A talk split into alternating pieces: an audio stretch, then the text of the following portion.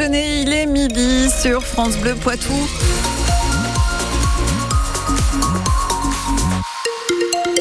On en reparle dans un instant, mais il fait toujours un temps humide et gris aujourd'hui. Clément Tricot, si fait sa star au salon de l'agriculture. C'est effectivement la seule vache limousine de la Vienne à concourir. Elle s'appelle Cybelle et elle fait partie de la catégorie génisse pleine de moins de 32 mois. Ses propriétaires la chouchoutent depuis sa naissance dans la ferme de la Caïtière à Marnay et ils ont de belles ambitions pour elle. Jeanne Mézia, vous avez pu rencontrer l'animal avant son départ pour Paris. Pour tenter d'impressionner le jury, Bruno et Valérie Guillotot veulent mettre toutes les chances de leur côté. Alors Cybelle est chouchoutée. Depuis quelques semaines déjà, on la lave régulièrement de façon que bah, là il y a un poil vraiment euh, soyeux, puis de la mise en pli, des bouclettes. euh. C'est une Miss Limousine. Elle a même un régime particulier.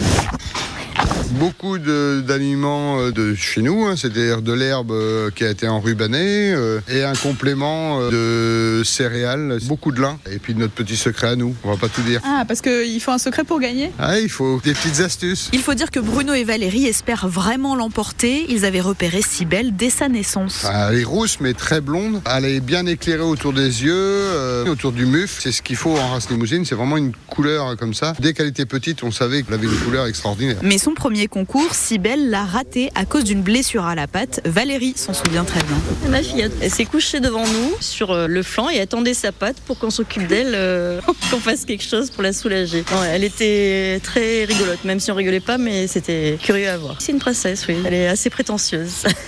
Et même si elle n'emporte pas de prix à Paris, Bruno et Valérie sont certains que Cybelle leur apportera dans le futur de si beaux bébés. Et on vous a mis une vidéo de Cybelle sur francebleu.fr et demain on suivra aussi la journée du département de la Vienne au salon de l'agriculture. Six départements maintenus en vigilance orange au cru aujourd'hui, dont la Gironde ou encore la Charente. La situation s'améliore par contre chez nous. La Sèvre niortaise est repassée en alerte jaune hier. Prudence tout de même, il y a encore des risques de débordement à certains endroits. La mairie de Niort ou encore le département de la Vienne appellent les riverains à la vigilance.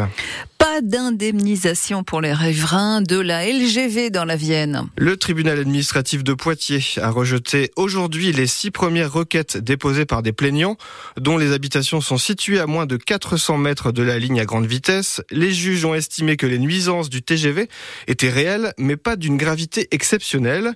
Le tribunal administratif explique d'ailleurs dans un communiqué que l'impact sonore et la baisse de valeur des maisons et des terrains sont établis, mais ne constituent pas un degré de gravité suffisant pour ouvrir droit à indemnisation. Un homme de 45 ans mis en examen et incarcéré samedi dernier pour violence aggravée sur conjoint. C'est ce qu'indique aujourd'hui le parquet de Poitiers. Les faits se sont déroulés jeudi dernier aux Ormes dans le Nord-Vienne. Le suspect est le gérant d'un garage. Armé, il aurait tiré des coups de feu à la suite d'une dispute avec sa compagne.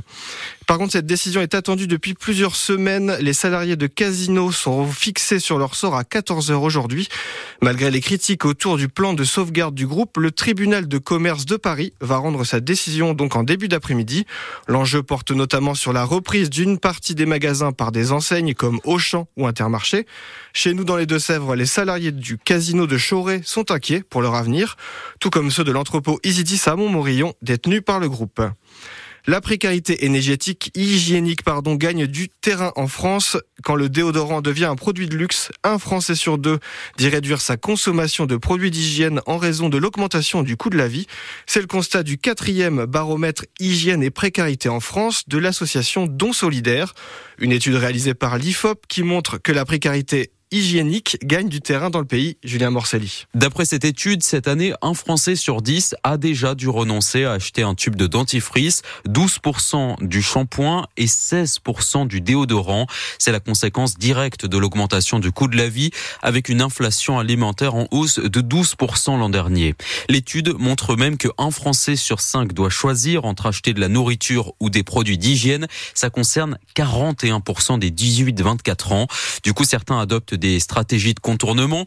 Un Français sur 10 n'utilise pas de gel douche pour se laver ou de dentifrice pour se brosser les dents.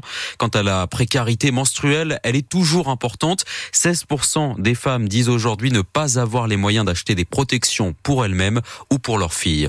Des précisions à retrouver sur francebleu.fr.